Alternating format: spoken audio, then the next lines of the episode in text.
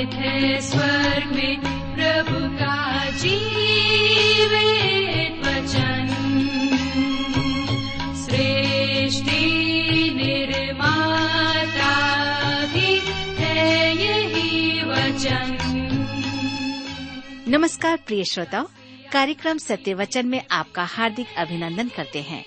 उम्मीद है कि आप भी आज का कार्यक्रम सुनने के लिए तैयार हैं। इन दिनों हम पवित्र शास्त्र बाइबल के पुराने नियम में से दानियल नामक पुस्तक का विस्तार से अध्ययन कर रहे हैं, जिसका मुख्य विषय है राज्यों का उत्थान एवं पतन। तो आइए, आज के बाइबल अध्ययन को शुरू करने से पहले मन की तैयारी के लिए सुनते हैं एक मधुर गीत।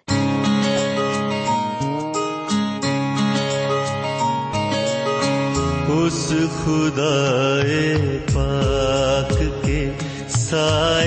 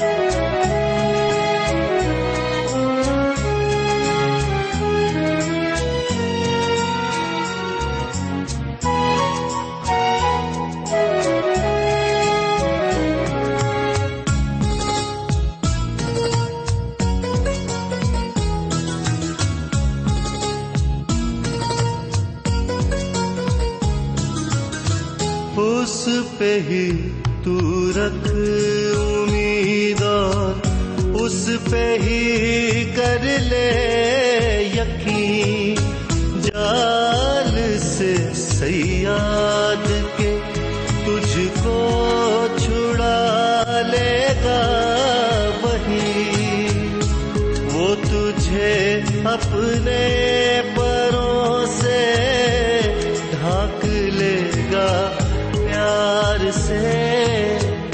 उसकी सच्चाई है तेरी ढाल। अब डरता है क्यों उस खुदाए पाक के साए?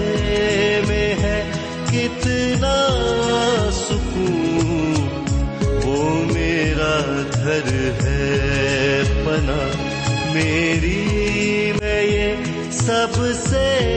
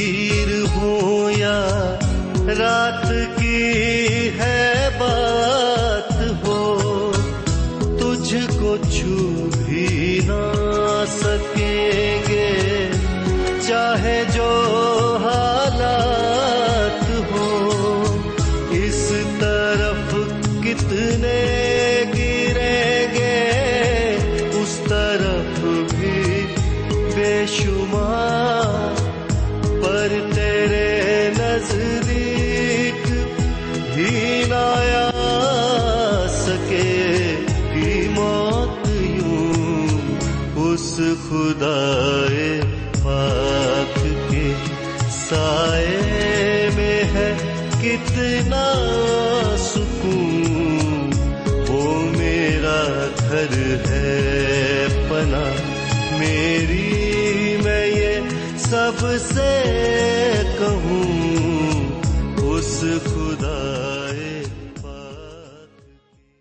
प्रिय मित्र प्रभु यीशु के पवित्र और सामर्थ्य नाम में आप सबको मेरा नमस्कार। मैं कुशल पूर्वक हूँ और मुझे आशा है कि आप सब भी परमेश्वर में रह करके कुशल पूर्वक हैं और हमेशा की तरह आज फिर से परमेश्वर के वचन में से सुनने और सीखने के लिए तैयार बैठे हैं। मैं आप सभी श्रोता मित्रों का इस कार्यक्रम में स्वागत करता हूँ।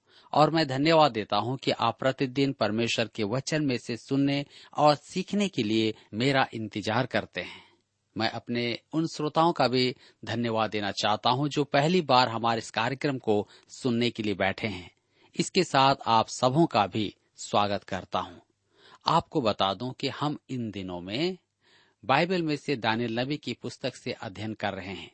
पिछले अध्ययन में हम सब देख रहे थे कि दानियल के दर्शन में अब एक दो सिंह का मेढ़ा है, जिसका एक सिंह दूसरे सिंह से बड़ा हो गया और फिर एक बकरा भी है, जिसके सिर पर एक ही सिंह है। मेढ़े ने तीन दिशाओं को जीता, परंतु इस बकरे ने पश्चिम दिशा से आकर उसका दमन किया।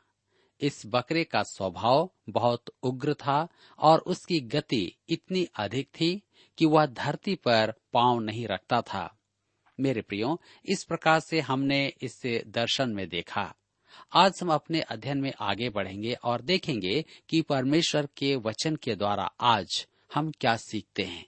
लेकिन इससे पहले आइए हम सब प्रार्थना करें और परमेश्वर से आज के इस अध्ययन के लिए सहायता मांगे।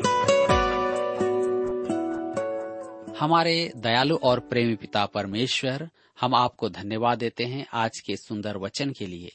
जिसे आपने हम सबके जीवन में दिया है, ताकि हम आपके वचन का अध्ययन कर सकें। पिता परमेश्वर, हम जानते हैं कि हम मनुष्य हैं और आपके जीवित वचन को समझना बहुत कठिन है। दर्शन की बातों को समझना कठिन है, परंतु हम आपसे प्रार्थना करते हैं कि आप हमारे प्रत्येक श्रोता भाई बहनों को अपनी बुद्धि, ज्ञान और समझ प्रदान करें, ताकि आज हम जो कुछ भी आपके वचन में से सुनते और सीखते हैं अपने जीवन में ग्रहण कर सकें। हर एक प्रकार की बुराइयों से, व्यर्थ की बातों से आप हमारे श्रोताओं की रक्षा करें। और हम प्रार्थना करते हैं, हमारे उन श्रोता मित्रों के लिए जो इस समय बीमार अवस्था में हैं और आपके वचन को सुन रहे हैं। पिताजी, आप उन्हें छुइए और चंगाई प्रदान कीजिए, ताकि वे शारीरिक, मानसिक और आत्मिक रीति से तंदुरुस्त होकर आपके नाम को महिमा देने पाए। हम इससे प्रत्येक को भी आप आशीष दें। प्रार्थना यीशु के नाम से मांगते हैं। आमीन।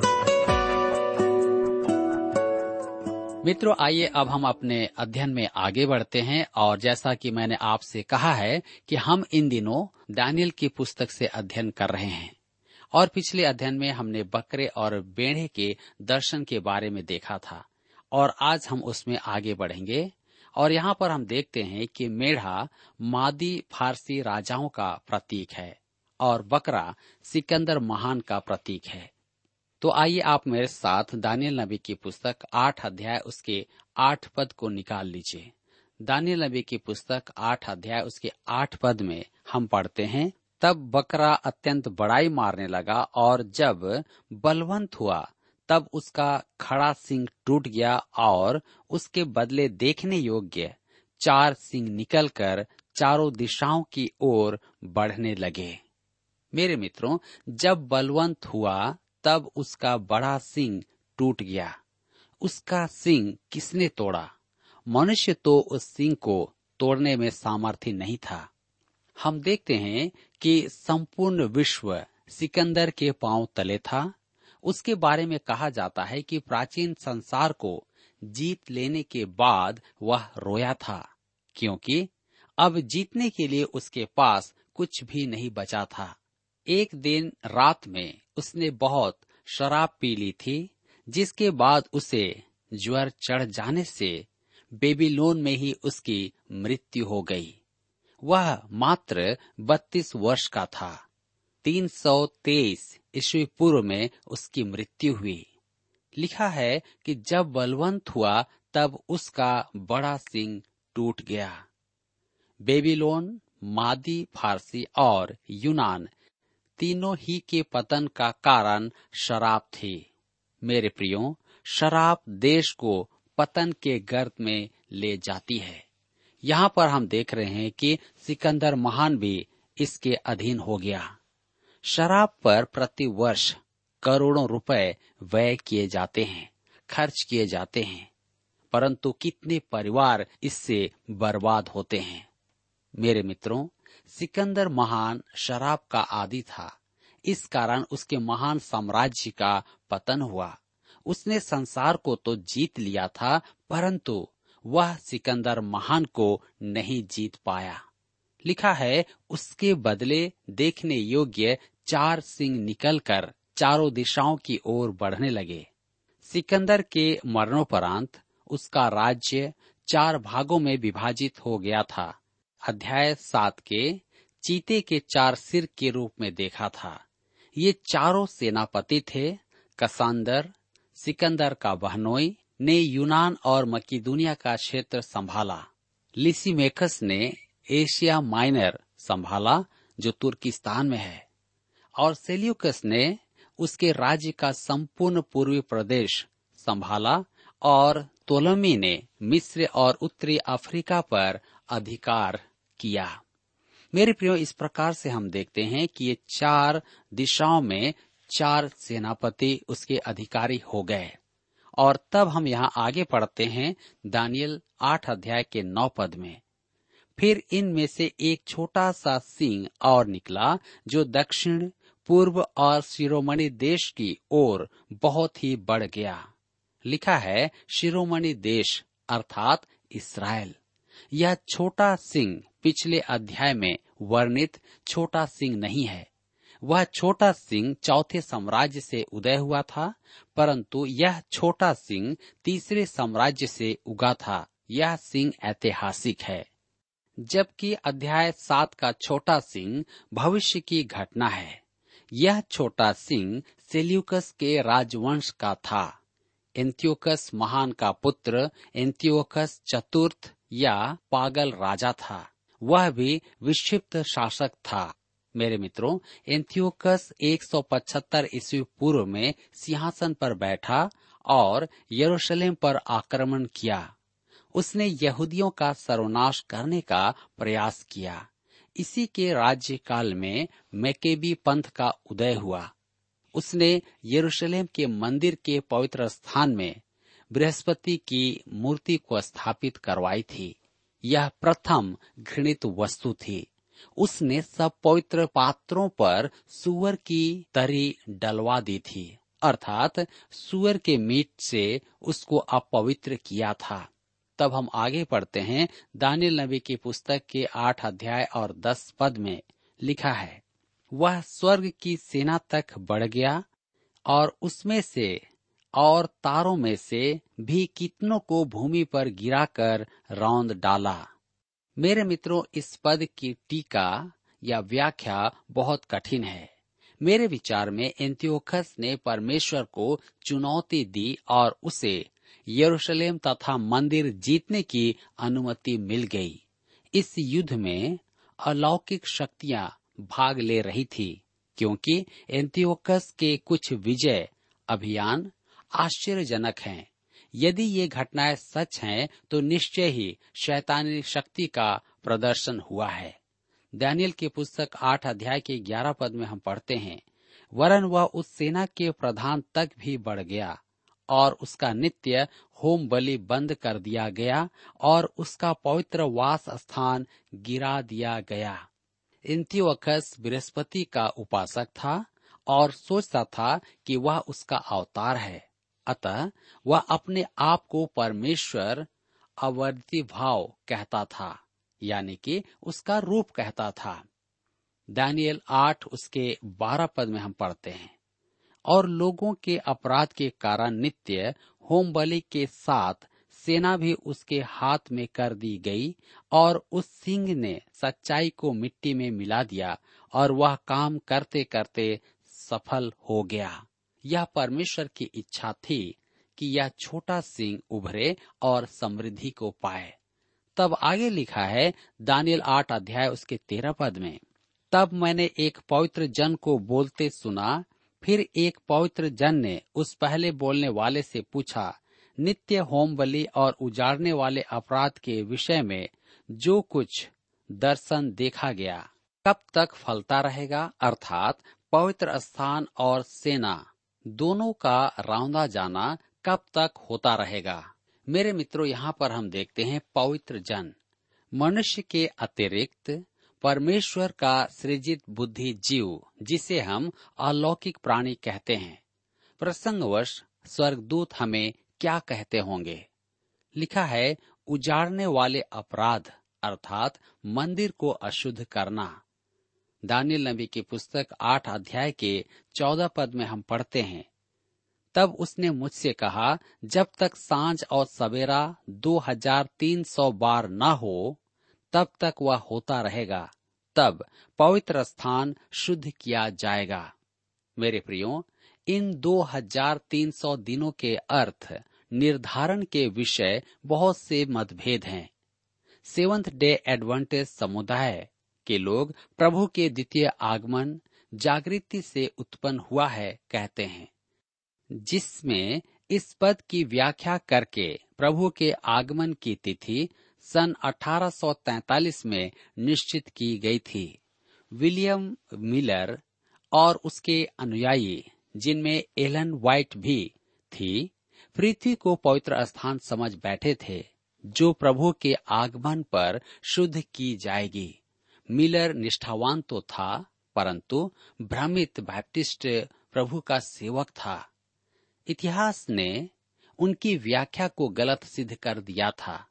यदि 2300 दिनों को 24 घंटों के दिन के अनुसार गिने तो वह छह और सात वर्ष होंगे, जो एंतियोकस के सताव के आरंभ का वर्ष, अर्थात 170 ईस्वी पूर्व था। यहूदा मैकेबियस, जिसका अर्थ है हथौड़ा, ने अंततः सीरिया के सेना को मार भगाया और मंदिर का शोधन किया गया और पुनः समर्पण किया गया। यह स्मृति ज्योति के पर्व के रूप में मनाई जाती है। योहना चिस्सु समाचार दस अध्याय उसके बाईस पद में लिखा है, यरूशलेम में स्थापन पर्व अर्थात ज्योति का पर्व मनाया जा रहा था और जाड़े की ऋतु थी। यह यीशु के समय में मनाए जाने वाले पावन पर्वों में से एक था। यहूदी आज भी इसे मनाते हैं। जी हाँ यह पर्व पुराने नियम में नहीं है। क्योंकि यह पर्व पुराने नियम और नए नियम के मध्य का समय था। मेरे मित्रों, हम देख रहे हैं कि दानियल ने दर्शन तो देखे परंतु यत्न करके भी वह उनका अर्थ समझ नहीं पा रहा था। उसी समय किसी ने जिब्राइल को पुकारा और पुकार कर कहा कि दानियल को उसके स्वप्नों का अर्थ समझाया जाए। तो अब हम आगे देखते हैं दर्शन का अर्थ। दानियल नबी की पुस्तक आठ अध्याय उसके पंद्रह और सोलह पद में लिखा है, यह बात दर्शन में देखकर मैं दानियल इससे समझने का यत्न करने लगा। इतने में पुरुष का रूप धरे हुए कोई मेरे सम्मुख खड़ा हुआ दिखाई पड़ा। तब मुझे उल्ले नदी के बीच से एक मनुष्य का शब्द सुन पड़ा, जो पुकार कर कहता था, हे जिब्राइल उस जन को उसकी देखी हुई बातें समझा दे। मेरे मित्रों, दानियल दर्शन को देखकर चकित था। वह उनका अर्थ ही नहीं समझ पा रहा था कि जिब्राइल स्वर्गदूत प्रकट हुआ। बाइबल में जिब्राइल के प्रकट होने का यह पहला अवसर है। तब हम आगे पढ़ते हैं, दानियल आठ अध्याय के सत्रह पद में लिखा है, तब जहाँ मैं खड़ा था, वहाँ वह मेरे निकट आया। और उसके आते ही मैं घबरा गया और मुँह के बल गिर पड़ा। तब उसने मुझसे कहा, हे मनुष्य के संतान, उन देखी हुई बातों को समझ ले, क्योंकि उनका अर्थ अंत ही के समय में फलेगा। जिब्राइल जो अर्थ समझाएगा, उसमें स्पष्ट हो जाएगा कि एंतियोकस एपिपनस ख्रिस्त विरोधी या ख्रिस्त विरोधी का ही एक छोटा रूप है। उनका अर्थ अंत ही के समय में फलेगा। मेरे मित्रों, ध्यान दें, अंत ही के समय में, समय के अंत में नहीं। बाइबल में कहीं भी समय के अंत का उल्लेख नहीं है। अंत ही का समय वह है जिसमें भविष्यवाणी पूरी होगी और उसे हमारे प्रभु यीशु ने महाक्लेश का समय कहा है। वह मनुष्य, ख्रिस्त विरोधी, पाप का पुरुष और अध्याय सात का छोटा सिंह है। यह भविष्यवाणी दो मुखी है, निकट भविष्य और दूरस्थ भविष्य की भविष्यवाणी। भविष्यवाणी को देखते हुए आज भी यह भावी घटना है। एंथियोकस तो मात्र छोटे सिंह का एक संकेत है, जो अंत के समय में उभरेगा। अन्य जातियों का समय पूरा होने पर अंत समय की शब्दावलियों से यह स्पष्ट हो जाता है। मेरे मित्रों, हम दानियल आठ के अठारह पद में पढ़ते हैं। जब वह मुझसे बातें कर रहा था, तब मैं अपना मुँह भूमि की ओर किए हुए भारी नींद में पड़ा था, परंतु उसने मुझे छूकर सीधा खड़ा कर दिया। ध्यान दीजिए, दानियल के शरीर पर इस दर्शन का इतना अधिक प्रभाव पड़ा था कि वह गहरी नींद में हो गया। दानियल आठ उसके उन्नीस पद में लिखा है, तब उसने कहा, क्रोध भड़कने के अंत के दिनों में जो कुछ होगा, वह मैं तुझे बताता हूँ, क्योंकि अंत के ठहराए हुए समय में सब पूरा हो जाएगा। जिब्राइल एंथियोकस में स्थानीय पूर्ति को दर्शाते हुए अन्य जातियों के समय के अंत को भी समझाएगा, अर्थात अंत तक समझाएगा। दानियल आठ के बीस में लिखा है, जो दो सिंग वाला मेढ़ा तूने देखा है, उसका अर्थ मादियों और फारसियों के राज्य से है। यहाँ सब कुछ स्पष्ट है। हमें कल्पना करने की आवश्यकता नहीं है। मेढ़ा निश्चय ही मादी फारसी राजाओं का प्रतीक है। तब हम दानिल आठ के इक्कीस में पढ़ते हैं, और वह रुआर बकरा यूनान का राज्य है, और उसकी आँखों के बीच जो बड़ा सिंह निकला, वह पहला राजा ठहरा। उग्र बकरा यूनान का राजा है और वह बड़ा सिंह सिकंदर महान है। दानियल आठ उसके बाईस में हम पढ़ते हैं। वह सिंह जो टूट गया और उसके बदले जो चार सिंह निकले, इसका अर्थ यह है कि उस जाति से चार राज्य उदय होंगे, परंतु उनका बल उस पहले का सा न होगा। दूसरे शब्दों में, किसी भी राजा में वह शक्ति नहीं थी, जो सिकंदर महान में थी। दानियल आठ के तेईस में हम पढ़ते हैं, उन राज्यों के अंत समय में जब अपराधी पूरा बल पकड़ेंगे, तब क्रूर दृष्टि वाला और पहली बुझाने वाला एक राजा उठेगा। मित्रों, वह छोटा सिंह सीरिया पर राज कर रहे सेल्यूकस राजवंश का एंथियोकस एपिफनस था। इस पद की पर्याप्त व्याख्या और ऐतिहासिक तथ्यों से स्पष्ट है कि वह दुष्ट आत्मा ग्रस्त था। इस प्रकार वह भावी ख्रिस्त विरोधी की रूपरेखा भी है। मती रचित सुसमाचार चौबीस अध्याय उसके चौबीस पद में प्रभु यीशु ने इसका उल्लेख किया है। झूठे मसीह और झूठे भविष्य वक्ता उठ खड़े होंगे। और बड़े चिन्ह और अद्भुत काम दिखाएँगे कि यदि हो सके तो चुने हुओं को भी वे भरमा देंगे। दानियल आठ उसके चौबीस पद में लिखा है, उसकी सामर्थ बड़ी होगी, परंतु उस पहले राजा किसी नहीं, और वह अद्भुत रीति से लोगों का नाश करेगा, और सफल होकर काम करता जाएगा, और सामर्थियों और पवित्र लोगों के समुदाय को नष्ट करेगा। पवित्र लोगों के समुदाय अर्थात इसराइल, एंतियोकस ने इसराइलियों का जो नरसंहार किया, वह विश्वास करने से परे है।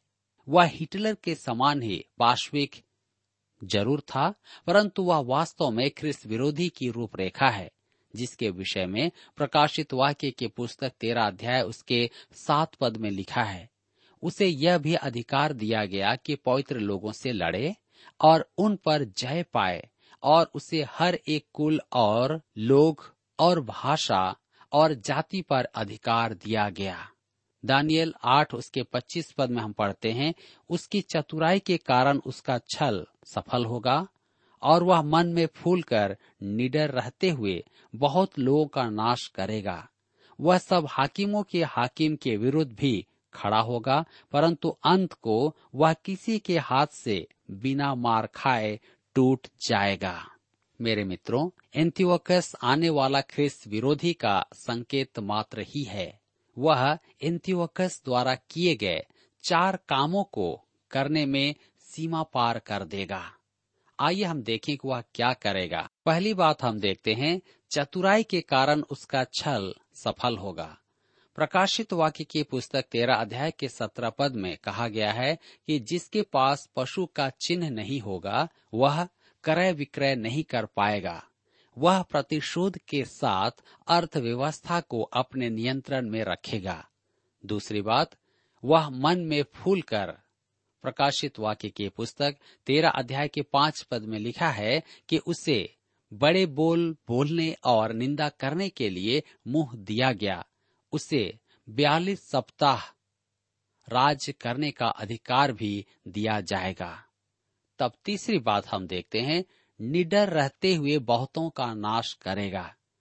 वह मेमने का स्वांग करके आएगा और शेर की नाई जाएगा। प्रकाशित वाक्य की पुस्तक छह अध्याय में वह सफ़ेद घोड़े पर सवार है। ध्यान दें, उसी के पीछे युद्ध का लाल घोड़ा आ रहा है। वह झूठी शांति लाया है। और तब हम चौथी बात देखते हैं। वह हाकिमों के हाकिम के विरुद्ध खड़ा होगा। वह प्रभु यीशु का विरोध करके युद्ध करेगा। ख्रिस्त विरोधी और प्रकाशित वाक्य की पुस्तक तेरा अध्याय के पशु का चिन्ह है कि वह प्रभु यीशु का विरोधी होगा। मेरे मित्रों, यहाँ पर हम देखते हैं कि परमेश्वर के दास दानियल ने दर्शन देखे, परंतु वह समझ नहीं पाया और तब जिब्राइल दूत के द्वारा से वह सब बातों को समझ सका। मेरे प्रियो, यहाँ पर हम देखते हैं कि अंतिम के समय में ख्रिस्त विरोधी अंत्युकस एपिपनस आएगा और वह परमेश्वर के लोगों को सताएगा। ये सारी बातें हमें भविष्य के रूप में दे दी गई है, ताकि हम इसमें सावधान रहें और किसी भी धोखे में ना आए। मेरे प्रियो आज हम सब परमेश्वर पर विश्वास करने वाले जो लोग हैं, इस बात को जान लें और वचन को पढ़ें, इसकी गंभीरता को लें, ताकि हम उस दिन के लिए तैयार पाए जाएँ। मेरे प्रियो, यहाँ पर आज हमारे अध्ययन का समय समाप्त होता है और मैं आशा करता हूँ कि आज के इस अध्ययन के द्वारा आपने अपने जीवन में अवश्य ही आत्मिक लाभ प्राप्त किया है प्रभु आप सबको आशीष दे